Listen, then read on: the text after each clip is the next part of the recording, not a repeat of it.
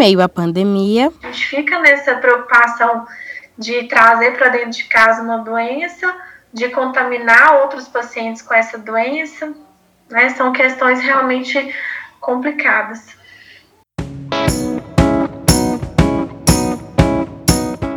Não é papel do médico de família e comunidade dizer para as pessoas que nada pode ser feito no momento. A Sociedade Brasileira de Medicina de Família e Comunidade entende que devemos sim usar as ferramentas e habilidades que nos definem e diferenciam para, em conjunto com as pessoas e a comunidade, mostrar que ao invés de esperar a tão sonhada vacina ou a tão sonhada pílula mágica, possamos ajudar, trazer conforto, repensar nossas práticas, nossas dificuldades e nossas deturpações como seres humanos e brasileiros. Nós estamos numa posição privilegiada como médicos de família e comunidade. Para enquanto que não tenhamos a solução farmacológica para a pandemia, continuar cuidando com todo o nosso esforço e dedicação dessas pessoas que depositam seus futuros em nossas mãos. E isso é o que precisamos, podemos e devemos fazer. Desde que a pandemia começou no nosso país, a Sociedade Brasileira de Medicina de Família e Comunidade vem abrindo suas cartilhas de recomendações para seus médicos desta maneira, com uma frase que os incentiva a acreditar no trabalho que eles têm e na importância desse trabalho para esse momento tão complexo. Foram múltiplos, desde o primeiro caso confirmado no país, os cuidados e noticiários direcionados aos profissionais de saúde que estão na linha de frente do tratamento de pacientes infectados. Pacientes em estado grave, que estão sendo cuidados por profissionais que arriscam suas vidas para salvar outras vidas. Parece clichê, a gente sabe disso, né? Mas estamos perdendo muitos brasileiros, e os profissionais de saúde estão entre eles. Os dados sobre a quantidade de médicos, enfermeiros e outros profissionais da área da saúde que foram infectados e faleceram com a pandemia são incertos, já que dentre tantos problemas que nosso país está enfrentando, lidamos também com a falta de testes e de recursos para esses profissionais. O complexo nessa história é que quando pensamos em pandemia e medicina, normalmente a gente lembra do médico que está no pronto atendimento e esquecemos dos que muitas vezes são os primeiros a ter contato com o enfermo antes dele de fato chegar aí numa UPA. Os médicos de família, popularmente conhecidos aqui onde eu moro como médicos de posto ou médicos de unidade básica de saúde. Se for para a gente falar um pouco melhor sobre como funciona a medicina de família e comunidade... Este que vocês estão ouvindo agora é o Marcos Vinícius Ribeiro, estudante de medicina da UFMG. Ou a atenção primária, ela é justamente o serviço do posto de saúde, né? Que tem vários princípios, mas dentre eles um acompanhamento longitudinal do paciente, visar a garantia de acesso, é a porta de entrada para todo o serviço de saúde, é ela que organiza o sistema, que tem um potencial, inclusive, de resolver 80% das demandas. No Brasil, essa modalidade ganhou força com a Estratégia de Saúde da Família, a partir dos anos 2000. E é um dos 3 níveis de atenção do Sistema Único de Saúde. O SUS se estrutura em redes de serviço de saúde que organizam todo o sistema. E essas redes são divididas em 3 níveis de atenção. A atenção primária são os centros e os postos de saúde, que foca mais na promoção, na prevenção de saúde, num acompanhamento mais direto com o usuário, que normalmente é territorializado. A atenção secundária são os especialistas, né, tanto da medicina quanto de outras áreas, que normalmente são acionados para demandas mais específicas que não cabem dentro da atenção primária. A atenção terciária são os hospitais, a parte de mais alta complexidade do serviço, que para demandas de saúde que demandem mais tecnologia, mas também urgência e emergência, traumas, etc. Eu sou Milena Giovanna, uma das apresentadoras deste podcast, e hoje o Em Meio à Pandemia quer se debruçar sobre o que mudou com a chegada do vírus na medicina de família. E convido você a pegar um chá e conhecer um pouco da Júlia Guimarães, médica generalista que atua na atenção primária de uma ocupação na Grande BH.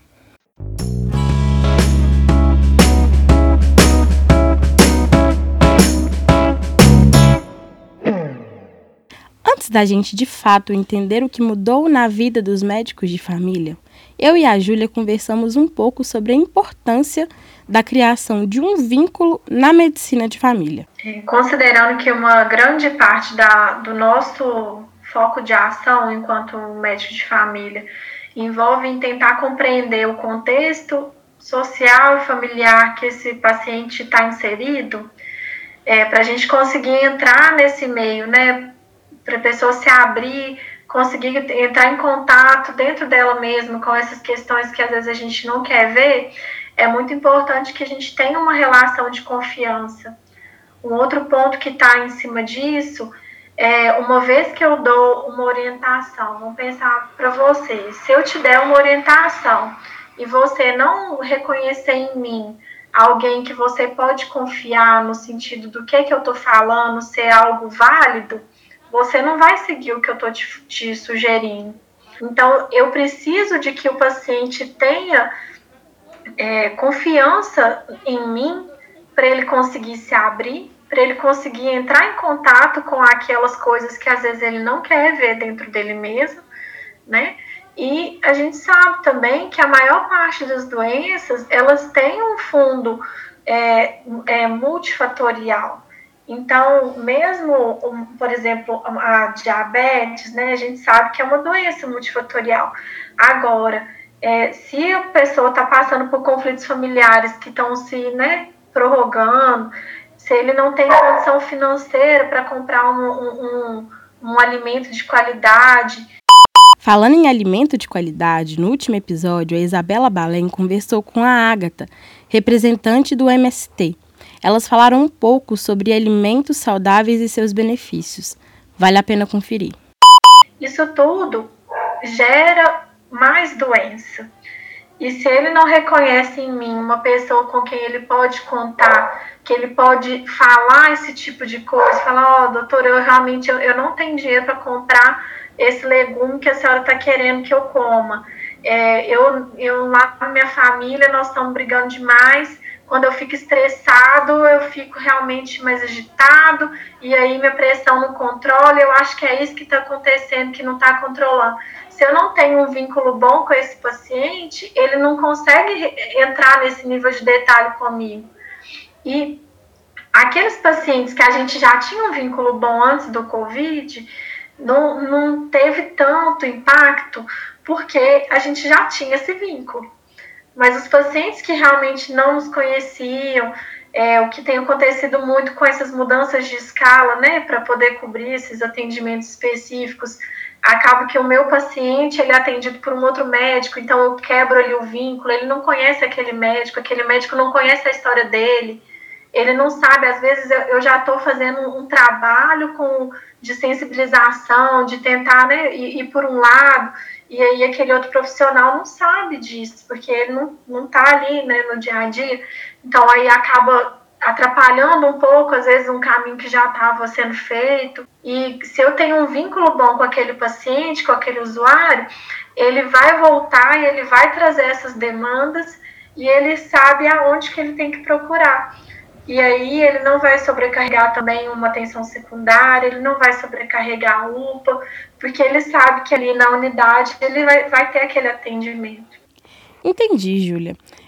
Agora conta pra mim, assim, o quão prejudicial é pra medicina de família essas alterações que vocês tiveram que fazer com a chegada do Covid-19? A gente tem um prejuízo em termos da formação do vínculo com o próprio paciente, sabe? Uma das coisas principais que a gente tem no nosso foco de atendimento é tentar entender o que está por trás daquele adoecimento. Então, a doença que ela tem essa questão física, ela tem muito da estrutura familiar, conflitos familiares que estão ali por trás. E quando a gente tem que se manter num distanciamento maior do paciente, o objetivo realmente de trazer uma segurança maior à saúde dele e até à nossa própria saúde também, a gente acaba tendo demora mais para você conseguir formar esse vínculo. E nessa demora, às vezes a gente tem que fazer um atendimento mais prolongado e acaba que o serviço também ele não consegue receber essa demanda da mesma forma. Então, uma grande preocupação que a gente tem é, por conta dessas adequações, aqueles pacientes que a gente já faz o treinamento de antes, poderem se compensar.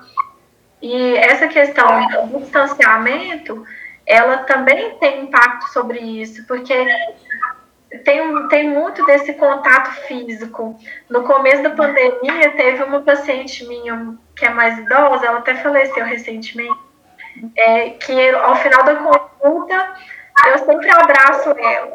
Ela sempre me abraça, eu abraço ela. E nesse dia, foi logo que começaram essas mudanças com relação à pandemia, então a gente acabou o atendimento, ela veio para me abraçar, eu falei, a gente não vai poder, por causa da pandemia. E ela saiu com lágrima no olho. Então, assim, são questões que são realmente, assim, impactam mesmo, sabe? Júlia ainda deixou muito claro como muitas vezes as UBSs não são só um espaço para tratar as enfermidades das pessoas, mas são quase que um local terapêutico para esses pacientes. Ali, no meu atendimento, né, nós temos uma parte da população realmente muito carente dessa questão de contato, né, de tudo mesmo. Mas o contato físico também é muito importante. E às vezes a pessoa não sabe expressar aquela carência que ela tem, né? E às vezes a busca pelo centro de saúde também nesse sentido, de buscar esse contato, esse acolhimento, que às vezes ela não tem numa casa que tem um conflito grande, né? Assim, às vezes tem questão de uso de substância, às vezes muita violência, né? E o centro de saúde acaba sendo um ponto de conversa, de amizade, né? Então, tem muito paciente que procura o posto com esse objetivo, e até essas questões, nesse momento, elas estão sendo um pouco barradas, porque a gente não pode ter uma circulação muito grande de usuário na unidade que não esteja lá necessitando daquele atendimento no momento. Júlia, agora que a gente já entendeu a importância do vínculo e como que é prejudicial essa falta de contato, eu queria que você contasse um pouco pra gente o que mudou na rotina de uma UBS com a chegada do Covid-19. Então, com a chegada do Covid-19, a gente teve várias mudanças, tanto em termos estruturais mesmo, né, de agenda, de forma de trabalho, fluxo de atendimento, quanto mudanças, inclusive, na unidade de pessoal. Então, os profissionais que são de grupos de risco, especialmente maiores de 60 anos e gestantes, eles foram afastados do atendimento, né? E na nossa unidade, a gente tem um médico que tem mais de 60 anos, então tem vários anos que ele faz atendimento da equipe, e ele teve que ser afastado. Então, aí já começa uma mudança importante, né? Então, um profissional que tem um conhecimento muito grande da equipe, da sua área, da sua população, e durante a pandemia ele não exerce essa atividade pelo risco individual que ele está correndo naquela situação. E aí, com isso, a gente teve várias mudanças, então, vários profissionais novos pegaram a unidade, que antes não eram nosso quadro, né, de pessoal. Com relação às agendas, né? Logo no começo, quando a pandemia chegou a Belo Horizonte, a gente já teve que fazer uma readequação, então o acompanhamento de doentes crônicos da população mesmo, visitas domiciliares, isso foi tudo muito modificado. Então, desde o começo da pandemia, até mesmo pelo risco da gente levar uma doença a um paciente que já é acamado, né? As visitas domiciliares elas são bem mais restritas. Então, uma outra coisa também que a gente teve foi o Covid, né? O atendimento ao paciente com suspeita de Covid. Ele tem que ser feito com uma paramentação, ele tem que ser feito com cuidado ainda maior de higiene do ambiente, dos utensílios, dos equipamentos médicos. Todo esse atendimento, ele é realizado num ambiente separado. Uma outra coisa também foi a criação de um cargo que antes não existia, que é a pré-recepção. E a pré-recepção faz o papel dos mais importantes que a gente tem tido durante a pandemia. Então, é um profissional que fica do lado de fora da unidade, né, assim, dentro da área da unidade, mas do lado de fora, para identificação do usuário. Então, uma dos papéis que a nossa técnica nesse momento faz é: o usuário chega na unidade, a primeira coisa que ela pergunta é: você tem febre? Você tem sintoma gripal? Se a pessoa responde sim para qualquer uma das perguntas, né, quadra agudo, esse paciente, independente do que ele veio fazer na unidade, ele é direcionado para esse atendimento na sala reservada para o COVID. Né? Então, realmente, o impacto está sofrendo dia a dia. Como eu falei para vocês no início, a Júlia trabalha em uma ocupação. Então, ela cuida diariamente de muitas pessoas que são de baixa renda ou se encontram em situação de risco e vulnerabilidade social. Não é novidade que eles estão sofrendo muito nesse momento de pandemia. Uma empregada doméstica, negra, de 63 anos, foi a primeira pessoa a morrer de Covid no Rio de Janeiro, no dia 19 de março de 2020. A gente sabe quem é que está sofrendo mais com essa pandemia e as dificuldades que ela traz para essas pessoas. Por isso, eu perguntei para a Júlia como que os pacientes do lugar onde ela atua estão lidando com as recomendações sobre os cuidados com o vírus. Na área que eu atuo, a gente vê de todos os jeitos possíveis. Tem gente que fica muito apreensivo, tem gente que começa a ter até realmente distúrbios psíquicos, né, de ansiedade intensa, transtornos de pânico, por conta da pandemia, e tem gente que não tá nem aí. Tem gente que realmente não segue nenhuma das recomendações que são feitas, e o que a gente observa lá, né, realmente, pelo perfil da população e nas casas mesmo, né? Tem gente realmente que não tem muita possibilidade no sentido de respeitar todas as orientações que são feitas. Um dado importante: de acordo com a Pesquisa Nacional por Amostra de Domicílios, em sua mais recente versão de 2018, cerca de 11 milhões de pessoas no país viviam em casas abarrotadas, com uma média de mais de 3 pessoas por cômodo. Então, uma das coisas que a gente tem, realmente tem essa recomendação do fique em casa, então quem pode fica, quem não pode tome os cuidados na rua, usa máscara, né? E o que a gente observa lá é que se você sai na rua, metade está de máscara, metade está sem máscara.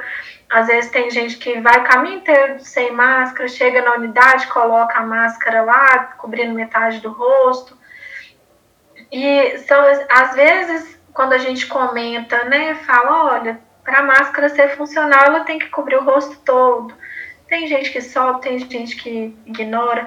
Então, eu acho que a gente está passando por um momento que a gente vê pessoas lutando contra aquilo que a gente sabe que é importante. E a gente tem realmente uma grande dificuldade, mas eu não acho que isso seja restrito à população. Eu vejo que isso aqui, onde eu moro, tem uma avenida aqui que caminha todo dia, tem gente caminhando sem ter cuidado nenhum. Grupos caminhando junto, todo mundo sem máscara, batendo papo, rindo, tem gente tosse, tem gente espirra. E eu não acho que isso é restrito pela condição socioeconômica. Tem paciente minha que fala: não, eu chego em casa, já tiro a roupa, já lavo tudo, toda hora eu tô passando álcool na maçaneta da porta, e tá tomando os cuidados que são recomendados. Às vezes assiste televisão, vê as recomendações. Ah, é interessante você lavar a mão várias vezes ao dia, pelo menos 20 segundos. E aí chega na conversa com a gente, fala isso, e é bacana de você ver, mas realmente não são todos.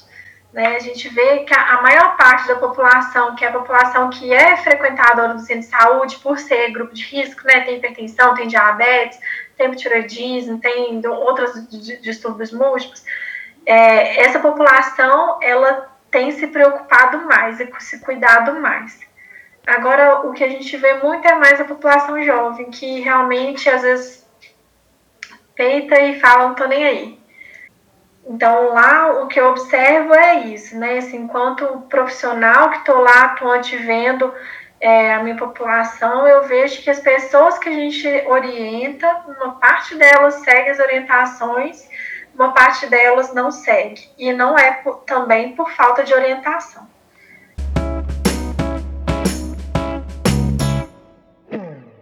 Bem complicado.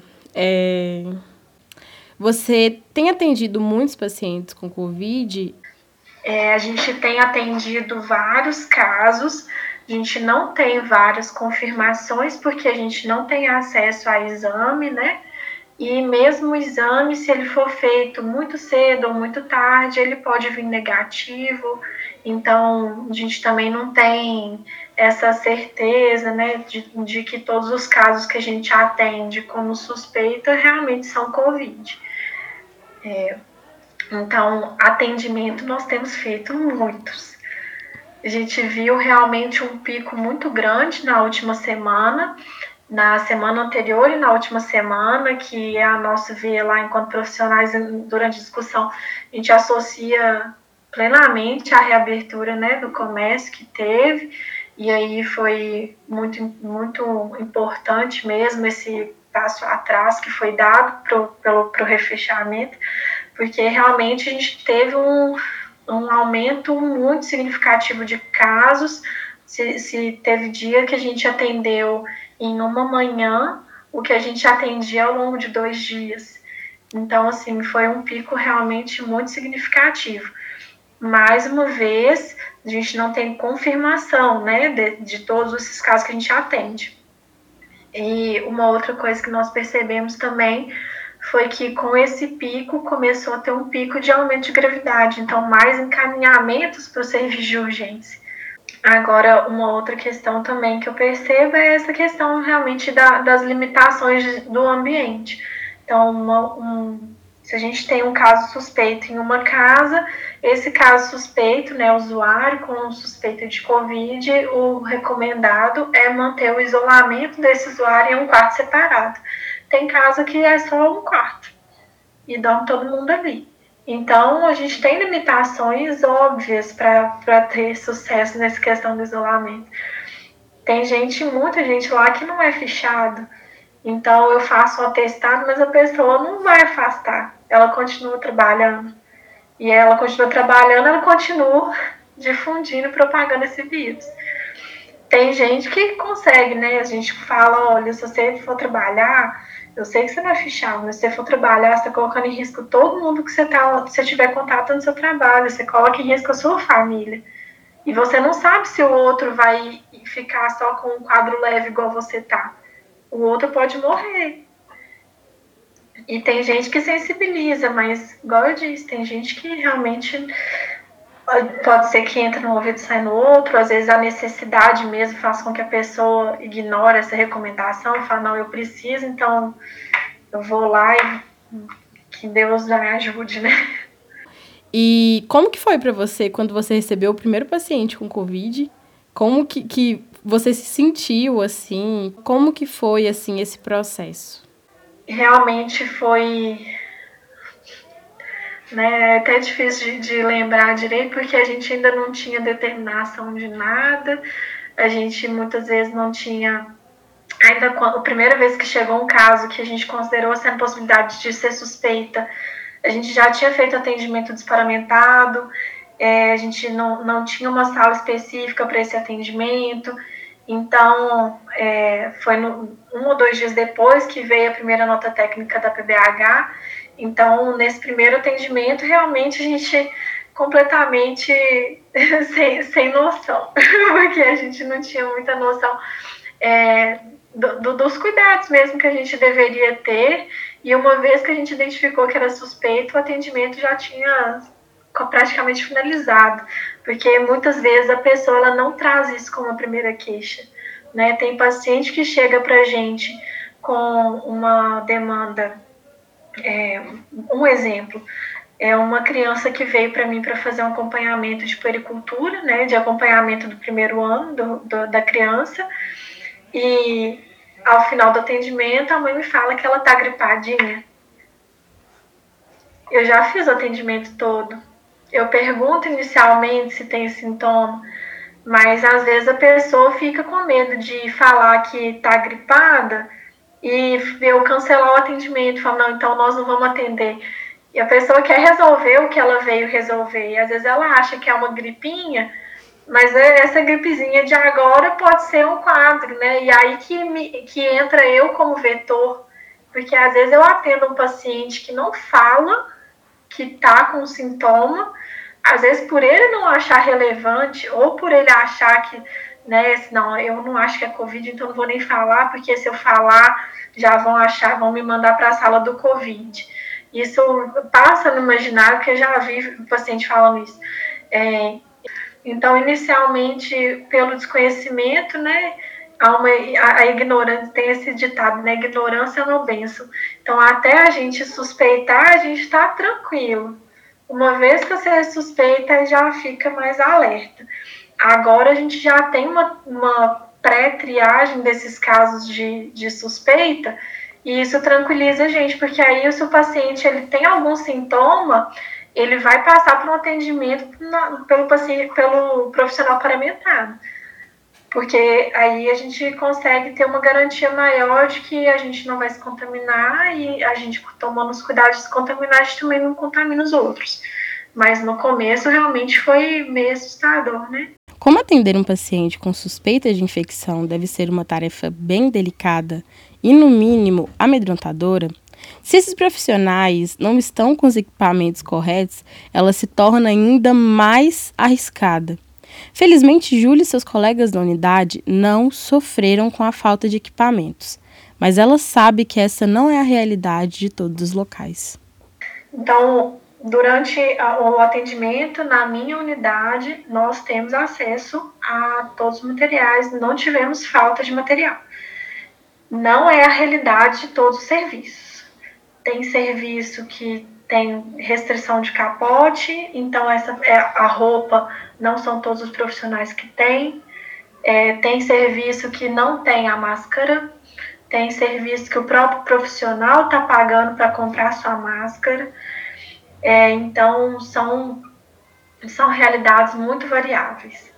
Então, eu tenho contato com alguns colegas que trabalham em hospital, que a realidade é completamente diferente da minha realidade. E, mais uma vez, eu trabalho em Belo Horizonte, que é completamente diferente de Contagem, Neves, Betim, que estão aqui na proximidade. A literatura mostra que os profissionais de saúde apresentam altos níveis de estresse, ansiedade, depressão, esgotamento, dependência química, dentre outros. No cenário atual, muitos desses profissionais entram em dilemas éticos sobre seu estado de saúde e o risco que seu trabalho pode trazer às próprias famílias ou amigos. Esse trecho está na página 23 da terceira edição da Cartilha de Recomendações da Sociedade Brasileira de Medicina de Família e Comunidade, aquela mesma do trecho que a gente falou no início do podcast. Essa frase vem refletindo um pouco sobre as questões psicológicas que os profissionais estão passando. Por último, eu queria que você falasse para mim, você que é uma médica que está aí todos os dias trabalhando com isso, que também é linha de frente no tratamento desses pacientes nossos, como que você está se sentindo com tudo isso, assim, psicologicamente, fisicamente? A gente tem uma sobrecarga emocional muito grande.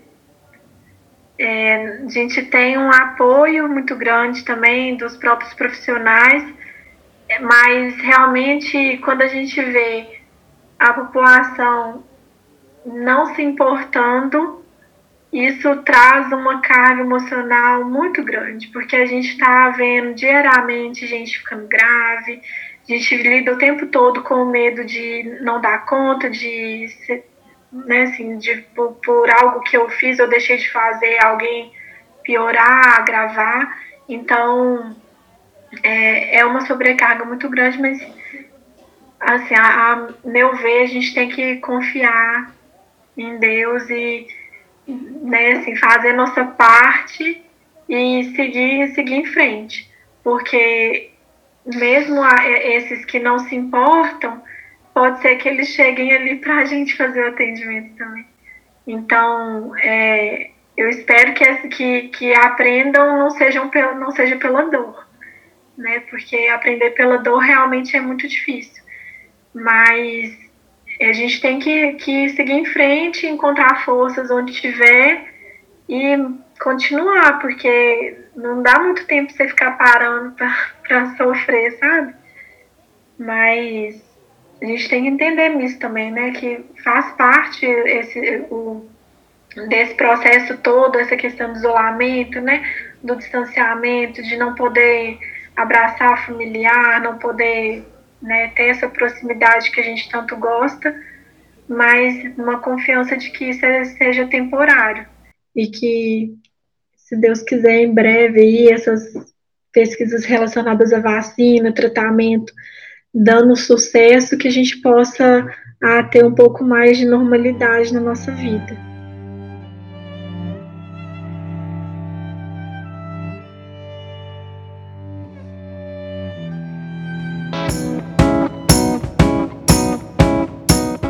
Se você quiser nos enviar um comentário, uma sugestão, uma indicação de conteúdo, fique à vontade. Nós vamos adorar receber o seu contato. E o e-mail está na descrição desse áudio. Lá também tem o nosso Instagram, então segue a gente para podermos trocar aquela figurinha online. Esse podcast foi pensado, produzido e editado por Milena Giovanna, com o suporte técnico de Guilherme Costa Alves e Isabela Balen. Foram utilizados textos da Sociedade Brasileira de Medicina de Família e Comunidade e do jornal O Tempo. Cuide de você, de quem você ama. O Guilherme está esperando você para o próximo episódio. Até lá!